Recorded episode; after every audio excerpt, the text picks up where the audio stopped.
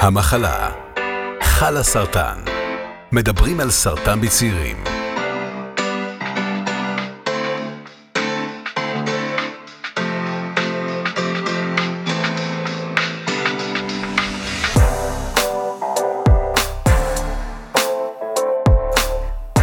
שלום לכולם ולכולם, אה, וברוכים הבאים וברוכות הבאות לפודקאסט המחלה שלך לסרטן. אני עינת שפירא, אני בת 41, אני חושבת שזו פעם ראשונה שאני אומרת בפודקאסט שאני בת 41 או בכלל, אה, יש לי כמה דברים לעשות עם זה.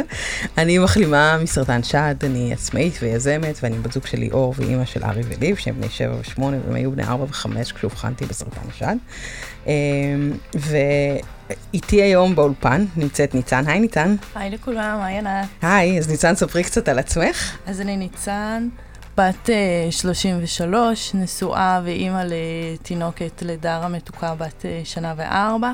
Uh, מחלימה מנון הודשקין לימפומה מזה תשע שנים. איזה ותיקה. ועובדת בתשעה חודשים האחרונים באיכילוב בתור קואורדינטורית מטעם חלה סרטן. אני חושבת שכל מי שמקשיב לפודקאסט הזה עבר אה, את הרגע הזה שבו הוא יושב באשפוז יום והוא תוהה איך החיים שלי עברו מ... לא יודעת, מסיבות, לימודים, אה, טיול אחרי צבא, ילדים, ל- להיות חולה בהרף עין. ואני חושבת שזה אפילו יותר מזה, אני זוכרת שישבתי בתוך אשפוז יום באיכילוב, איפה שניצלנו ו... אה, חשבתי על כל הנשים המבוגרות שישבו שם בחדר, ואני מודה שקצת קינאתי בהן, כאילו שהן לא צריכות להתמודד עם כל הלחץ הזה של החיים בגיל צעיר, והן ממש יכולות לבוא ולהתרכז בסרטן שלהן ברמה מסוימת. זאת אומרת, יש להן את ה... זו מילה נוראית, אבל יש להם פריבילגיה לעשות את זה, מה שלנו אין כל כך. אה, ובעצם אני חושבת ש... לא יודעת, הן לא צריכות לחשוב אם לקחת את הילדים לגן, הם, יכול להיות שיש להם עוד משימות, יכול להיות שהן גם עובדות, אבל יש איזושהי... אה, הסביבה הרבה יותר מאורגנת להתמודד עם הדברים האלה. יש משהו בטווח הגילאים הזה, בין אה, 18, 40, 20 ל-40, שזה תמיד תמיד פוגש אותנו בנקודות מפתח. תחילת הלימודים, אחרי צבא, לפני צבא, עם ילדים, בלי ילדים, הורות צעירה, הורות... זה תמיד יהיה באיזושהי נקודת מפתח. זה אף פעם לא בא בטוב. אני חושבת שזה תמיד בא ברע, אפשר להגיד את זה על כל הבחנה של סרטן. אה, אני גם חייבת להגיד שגילו הרבה דברים גם נורא לא מותאמים לצעירים עם סרטן, כאילו. כששואלים אותי אם אני מצליחה לקום מהמיטה, כשבעצם אני חייבת כל בוקר לקחת את הילדים שלי לגן, בוועדה של ביטוח לאומי, איזה התאמה יש פה? אני חושבת שגם דברים שקשורים לפוריות, שאני הייתי חייב, אני בעצם הנעתי את התהליך של שימור הפוריות שלי, כי אף אחד לא שאל אותי, גם כל כך הרבה דברים לא מותאמים ל... לא יודעת, סקס, אה, דברים שצעירים חיים ומתמודדים והם יומיומיים אצלנו, לא יודעת, הצורך לעבוד ולהיות בשיא הפוקוס בעבודה שלך, זה קושי שהוא... אני לא אומרת שהוא בלעדי לצעירים, אבל הוא, אנחנו, אנחנו ממש בשלב הקריטי הזה, ואני חושבת שלתוך החלל הזה בעצם ככה הוקמו מרפאות הצעירים. אה, ונמצאות איתנו גם על הקו אה, סווטה נמצוב, שהיא אחות אונקולוגית מתאמת ומרכזת את הטיפול במטופל האונקולוגי הצעיר ברמב"ם, ונתי גינדי אמסלם, שהיא אחות אונקולוגית ומרכזת את הטיפול בצעירים בשיבא. ובעצם יש לנו פה ועידת על, זה משהו שעוד לא קרה בפודקאסט, אה, שבעצם אנחנו רוצות לדבר קצת על המרכזים של המטופלים הצעירים, הם נמצאים בארבעה מרכזים רפואיים ועוד מעט יהיה בחמישי, אה, שהם אמורים בעצם לתת מענה ייחודי לצרכים האלה בדיוק. אז היי. היי. איזה מרגש שהזמנתם אותנו ממש. זה אנחנו פה בשיחת אה, ועידה טרנס-ישראלית, כדי לדבר בדיוק על, ה, על כל הדברים האלה, שאני מודה שאני קצת מקנאה. לי לא היה מרכז אה, צעירים כשהייתי חולה. לא ונשמע לי, אז אני, אני רוצה קצת, סווטה, את יכולה קצת לספר בעצם מה הייחוד בטיפול בצעירים? למה צריך את המרפאות האלה? אמ, אני, אני אגיד ככה, אני בעיקרון כשעבדתי אה, באשפוז ותמיד ראיתי מבוגרים וצעירים, ראיתי את בעיניים שלהם שבאמת הם רוצים לראות באמת עוד מישהו שיתחבר ויבין את הצרכים, יבין אותו. ומאז שהוקמה המרפאה, הנה בדיוק עכשיו אני עליתי מטיפול יום, ופגשתי מטופלת שבאמת היא ישבה והיא אומרת, בדיוק מה ששאלת אותי עכשיו, זה הדברים שהיה חשוב לי. זה הדברים שחשובים לי. ו- ולראות אותה באמת כאילו חיכתה לזה שידברו איתה על הנושאים החשובים בעיקר, שזה באמת הצרכים הרגשיים, המיניות ותסמיני גיל המעבר, כל מה שבאמת שכיח לצעירים, ועכשיו כאילו באמת אה, אין צעיר אה, במערך שבאמת לא יודע שיש אה, שירות כזה שבאמת יש משהו ייחודי שיכול לפגוש גם עוד צעיר פעם בשבוע, נפגשים עם עוד צעירים שמטופלים, פנים מול פנים לסירוגין, גם בזום. ראינו שנפלאות הקורונה עוזרת לה, ומטופלים רוצים גם להמשיך גם חלק לשלב גם בזום וגם פנים מול פנים. אה, ובאמת לראות אותם יושבים אה, אחד מול השני, פגשתי שני מטופלים שישבו אחד מול השני והם נפגשו בקבוצה בזום, ועכשיו הם ככה גם עושים טיפול אחד מול השני. זה מרגש לראות גם את השיח ביניהם, וגם זה שהצורך הוא, הוא הולך וגודל לזהות את הצרכים של הצעירים, גם אה, בקרב אנשי הצוות הרבים שעובדים. זה ייחודיות ש... אתם גם בעצם כמו שגרירות הצעירים בתוך המערך הרפואי עצמו? יודעים להפנות אליכם? ממש ככה, ממש, ממש ככה. באמת אה, יוצא שהצוות, אה, זה מרגיש שיש פה איזשהו משהו חדש באוויר, ו, ורואה שיש משהו חדש, ולפעמים אה, עצם זה שאני יכולה להסביר להם את, ה, את הצורך של הצעיר, וזה שעכשיו נפגשתי איתו והוא נפתח יותר בקלות, וזה שהוא הבין שמדברים בדיוק מה שהוא צריך, אז זה אחרת, ובאמת, כמו שאת אומרת, באמת, לפעמים זה ככה, ממש להיות השגרירות שלו מול הצוות המטפל. ואיך זה עובד בעצם? ניצן, איך, איך מגיעים אליכם? איך, כאילו, ניצ... רגע, אני, אני, ניצן, תסבירי שנייה, מה זה להיות קורדינטורית כדי, כי בעצם לא, את לא אחות במקצוע שלך. נכון, אני לא אחות. Uh, במקצוע אני עובדת סוציאלית, אבל כקורדינטורית אני באה כחברה. לא בכובע טיפולי ולא בכובע רפואי, גם כן לי הסמכה רפואית, אבל... אה, פרט שולי כזה. חשוב. אה, ובעצם אני באה, אני פוגשת בבוקר את האחות האחראית אה, במחלקה ובאשפוז יום, ומקבלת ממנה דיווח על איזה צעירים נמצאים, ואז ממש משתדלת לעבור אחד-אחד, או להספיק כמה שאני יכולה, ולשבת לשיחה של... יכולה לערוך חמש דקות, יכולה להיות גם שעתיים, אה, וממש לדבר על, יום, על היום-יום שלנו, ולא תמיד על סרטן. אה, אתם יודעים, החיים ממשיכים. כן, למרות לא שהרכבת לא... שלנו עצרה קצת, אבל העולם ממשיך לזוז. אה, וממש לתת את הליווי ולהיות יחד, ולא להרגיש לבד. נכון, זה כל כך חשוב. סווטה, איך זה אצלך?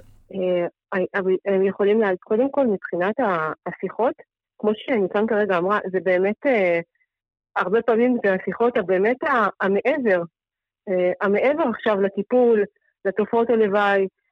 אני שמה לב שבאמת בשיח שמנהלת מול הצעיר, זה אחרת. זאת אומרת, השיחות שם הן ממש מעבר לתופעות הלוואי של הבחילות, והשלשולים לתופעות הידועות והחולשה שידועות מהטיפול, שם עולים דברים באמת באמת אחרים.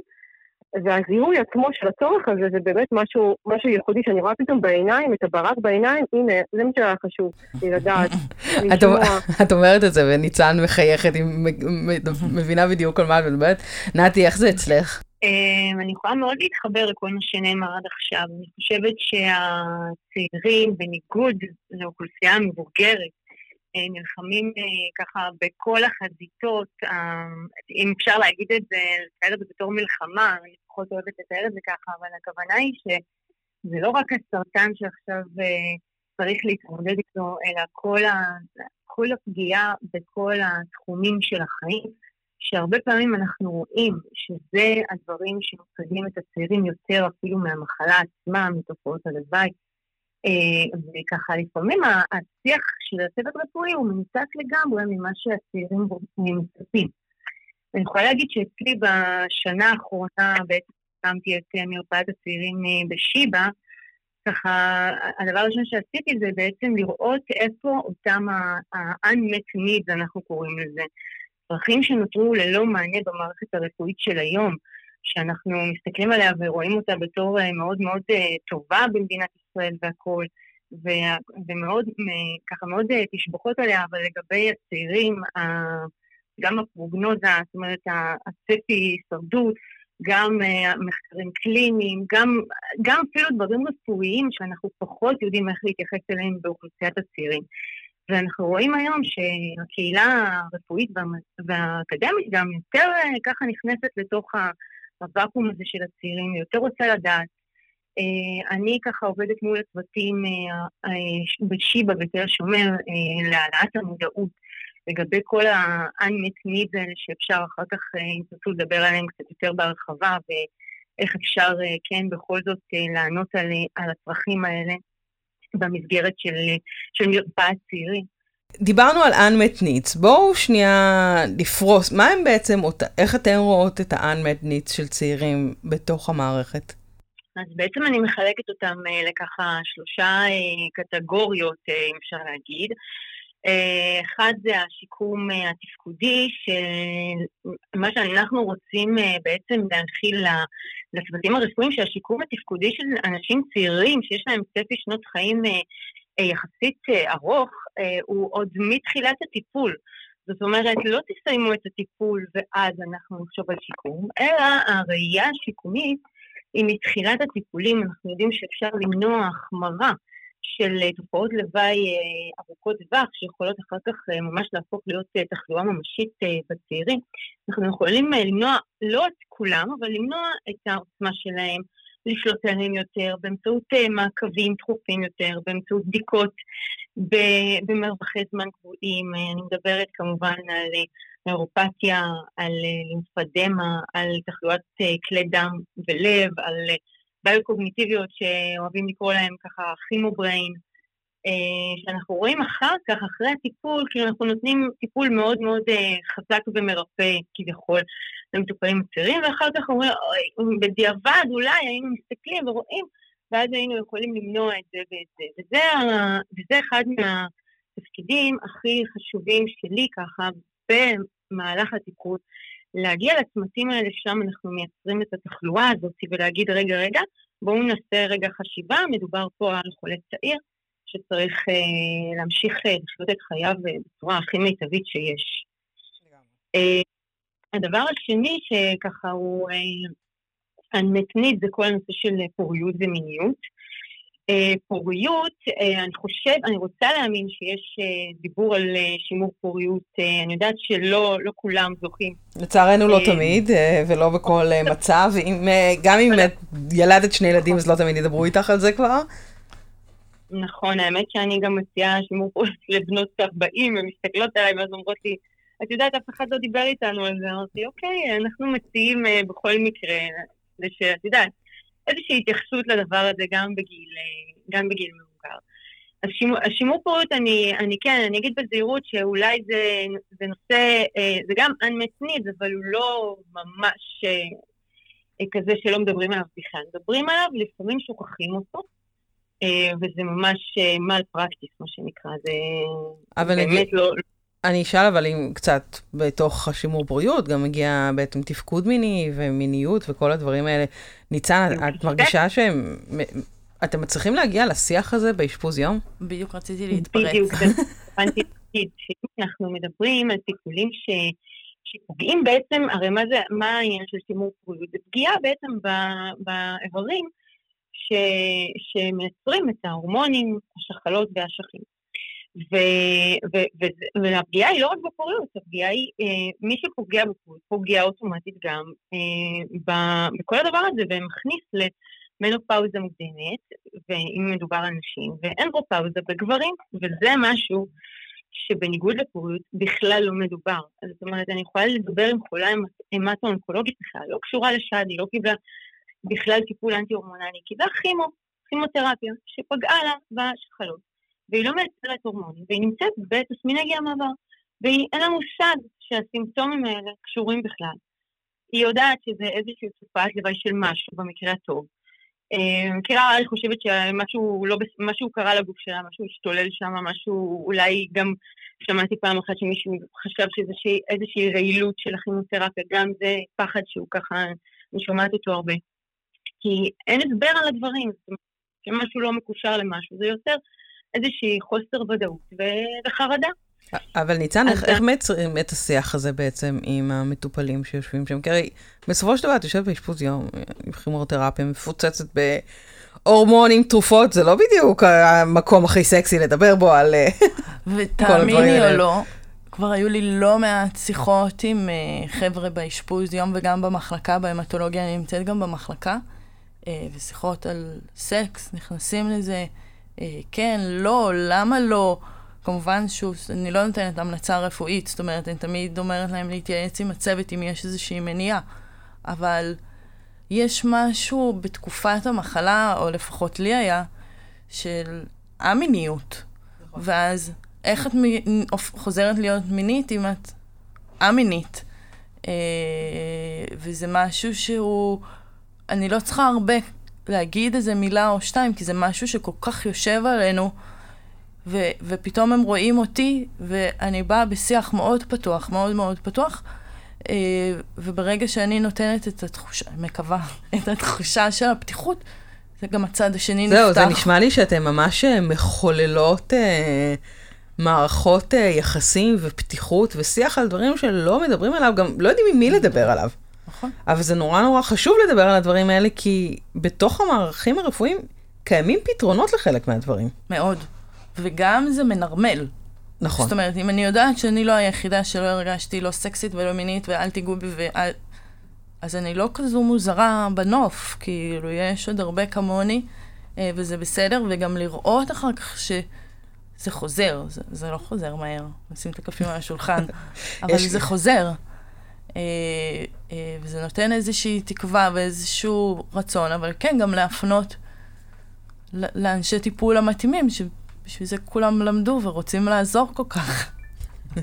נכון, כי נורא קשה לה, כמטופל לבוא ולעשות את הצעד הראשון הזה, ולבוא ולדבר על הדבר, אלא אם זה בוער בעצמותיך, ולפעמים נושאים כמו נגיד סקס, לא ממש בוער בי כרגע כשאני עסוקה ב...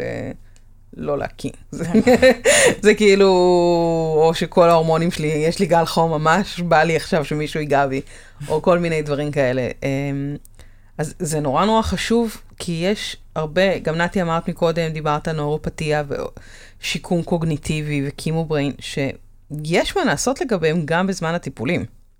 יש תשתית מאוד מאוד מאוד טובה פה, אני מדברת על שיבא ואני יודעת שגם באיכילוב, של אנשים ש... שזה המקצוע, שזה הם מתמחים בדבר, מומחים בדבר הזה. העניין הוא להנגיש את זה גם למטופלים הצעירים. אה, וברגע שאתה ככה עם עצמך ואתה אה, מתמודד עם זה, ואתה לא יודע אה, אם, אם, אם, זה, אם זה בסדר מה שקורה לך, אף אחד לא דיבר על זה. אתה גם לא יודע לשאול את השאלות, אה, וגם האמת, לא בטוח שזה צריך להיות אה, על הידיים, על הכתפיים של המטופל.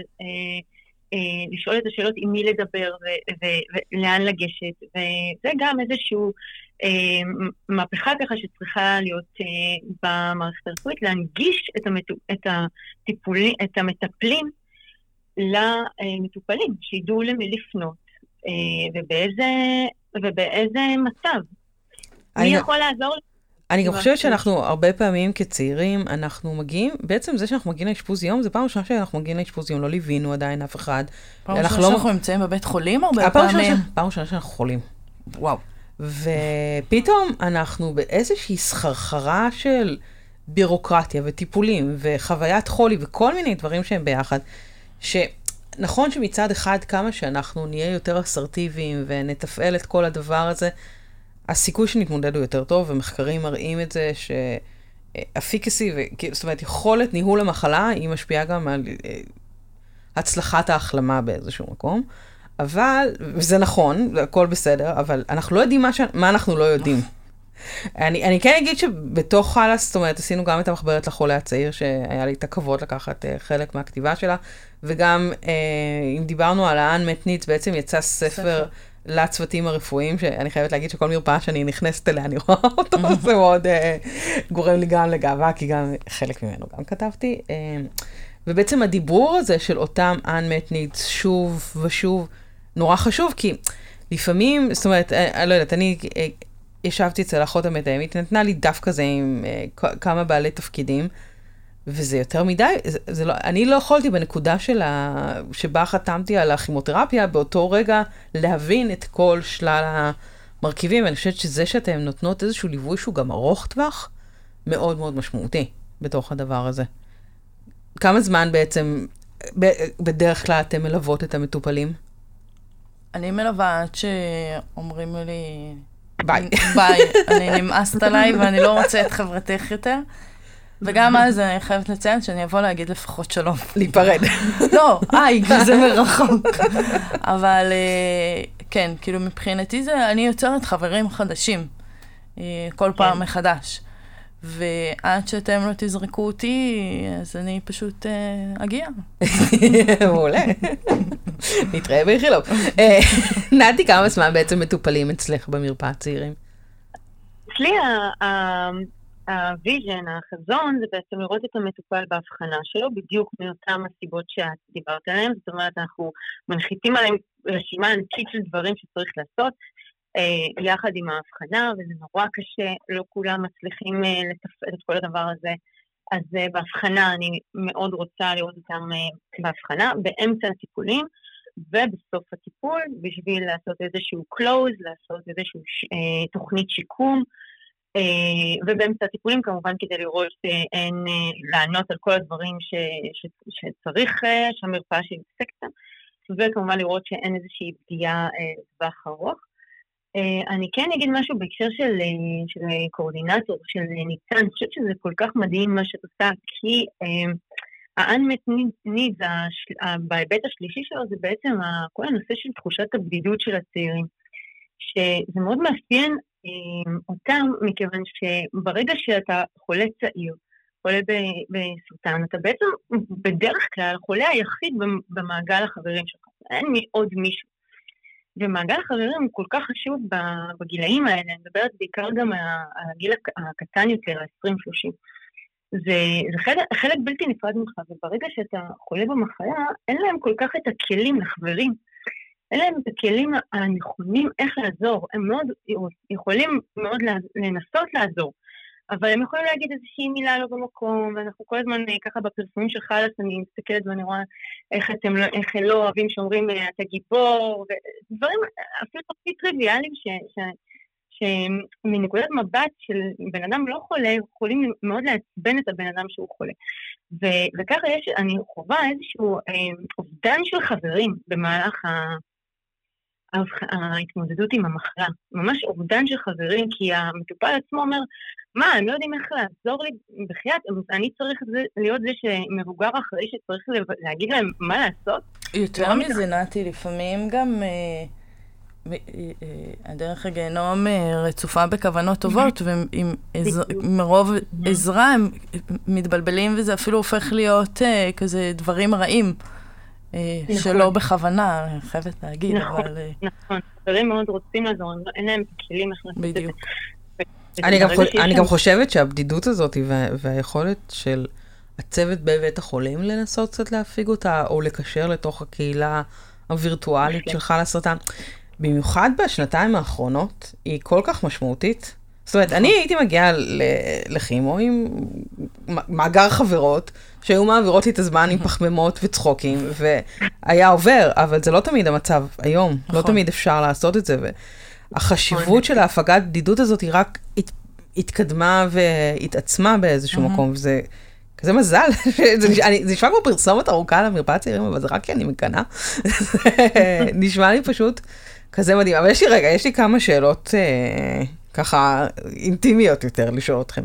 זה לא שוחק קצת? להיות כאילו צעירות, לטפל במערך הצעירים. אמ, אני נהנית. כאילו, אני עושה את עבודת חלומותיי כרגע, אה, וקמה בבוקר עם חיוך ונהנית להגיע. אה, כי אני פוגשת כל כך הרבה אנשים, אה, וכל אחד הוא שונה, וכל קשר הוא אחר. וגם כשאומרים לי, לא, אני לא מעוניין לשמוע אותך, אז אני אומרת תודה רבה עם חיוך, וגם זה ממלא אותי. כן, עוד לא הגעתי לשלב השחיקה, בואי נדבר שנה הבאה. סבבה. ונתי, מה את אומרת? כאילו, אתם לא, לא יוצא לכם לפגוש אנשים שאתם מכירות? יצא לי לפגוש מישהו שאני מכירה. כמטופל. אמ, שהכרתי אותו אה, מיד אחרי ההחלמה, וכשנכנסתי לאונקולוגיה באיכילוב... פתאום ראית אותו שם. הוא היה שם, והוא זיהה אותי, ועם מסכות והכל, שזה בכלל עולם אחר, לכי תזהי בן אדם תשע שנים אחרי מסכה. אה, כן. זה... ופתאום את יודעת, זה- נופלים דברים, ואני אומרת, וואלה, רגע, הוא עבר המון בתשע שנים האלה, ואיפה הייתי עבורו כחברה? כאילו, היום אני עושה את זה יומיומי, אבל איפה אני הייתי כל הזמן הזה? קשה. כן, כן. נתי, יצא לך? האמת, האמת שלי לא יצא לפגוש מישהו שאני מכירה. אמ, אולי אמ, לא במסגרת, זאת אומרת שהייתי אה, לא בתפקיד הזה, אה, יכול להיות ש, שזה קרה, אבל אה, לא משהו שאני זוכרת ככה כמשהו חווייתי כזה מטלטל, לא, לא יצא. האמת שלי לי יצא כמטופלת פעם אחת, אחת האחיות, הגיעה פתאום מישהי שלמדה איתה ביסודי, והיא הייתה שבורה מזה, ממש. כן.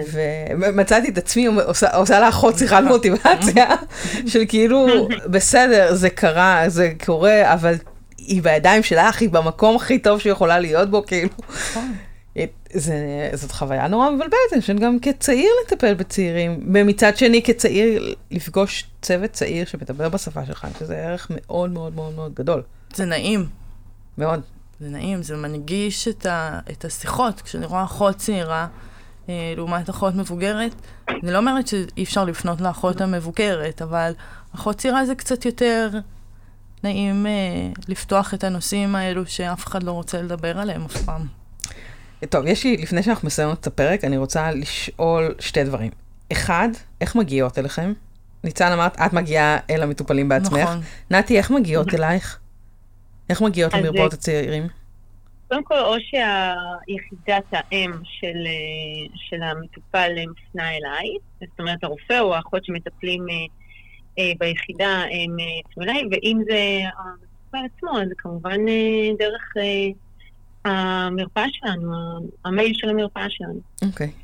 והשאלה ו- ה- הכי חשובה, בתור אלה מהמם. שנמצאות ממש בתוך המרפאות עצמם, איזה טיפים, איזה טיפ, אחד, שתיים יש לכם, יש לכם לחולים הצעירים? שכאילו אם מישהו מקשיב לנו והוא רק כרגע אובחן והוא מתחיל את כל התהליך של הפרוטוקול טיפול, מהי עצת הזהב שלכם?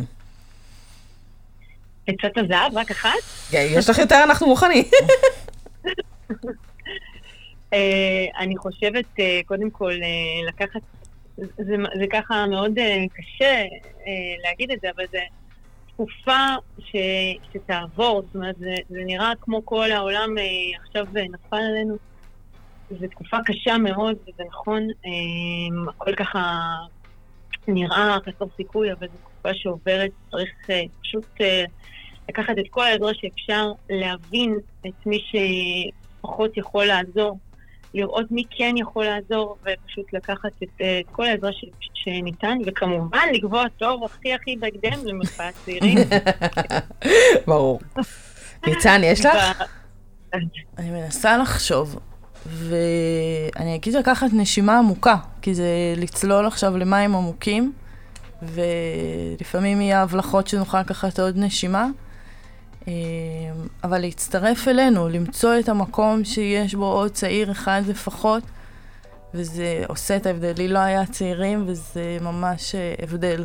אז אני גם מזמין. בתור אה, אחת ממנהלות הקהילה, וזאת שאחראית על אה, תחום ניהול הקהילות בכלל, אז תצטרפו לקבוצות. גם, גם אם זה לשים את הקבוצות בהתחלה במיוט, המקו, המקומות האלה, מרפאות הצעירים, הקבוצות, הן מאוד מנרמלות את כל התחושות המאוד מאוד מורכבות שאנחנו מתמודדים איתן. אה, אני רוצה להודות לכן שהצטרפתם לפרק הזה, ועל הלב העצום שלכם. זה כל כך לא מובן מאליו מה שאתם עושות.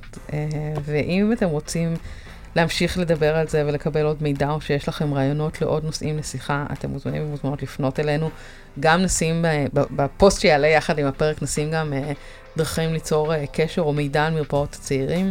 אה, ואתם יכולים, יכולים לכתוב לנו באינסטגרם, פייסבוק, בקבוצות, ועד אז נהיה כאן שוב בפרק הבא, ותהיו בריאים ובריאות. תודה, נתי, סווטה וניצן. תודה, ענת.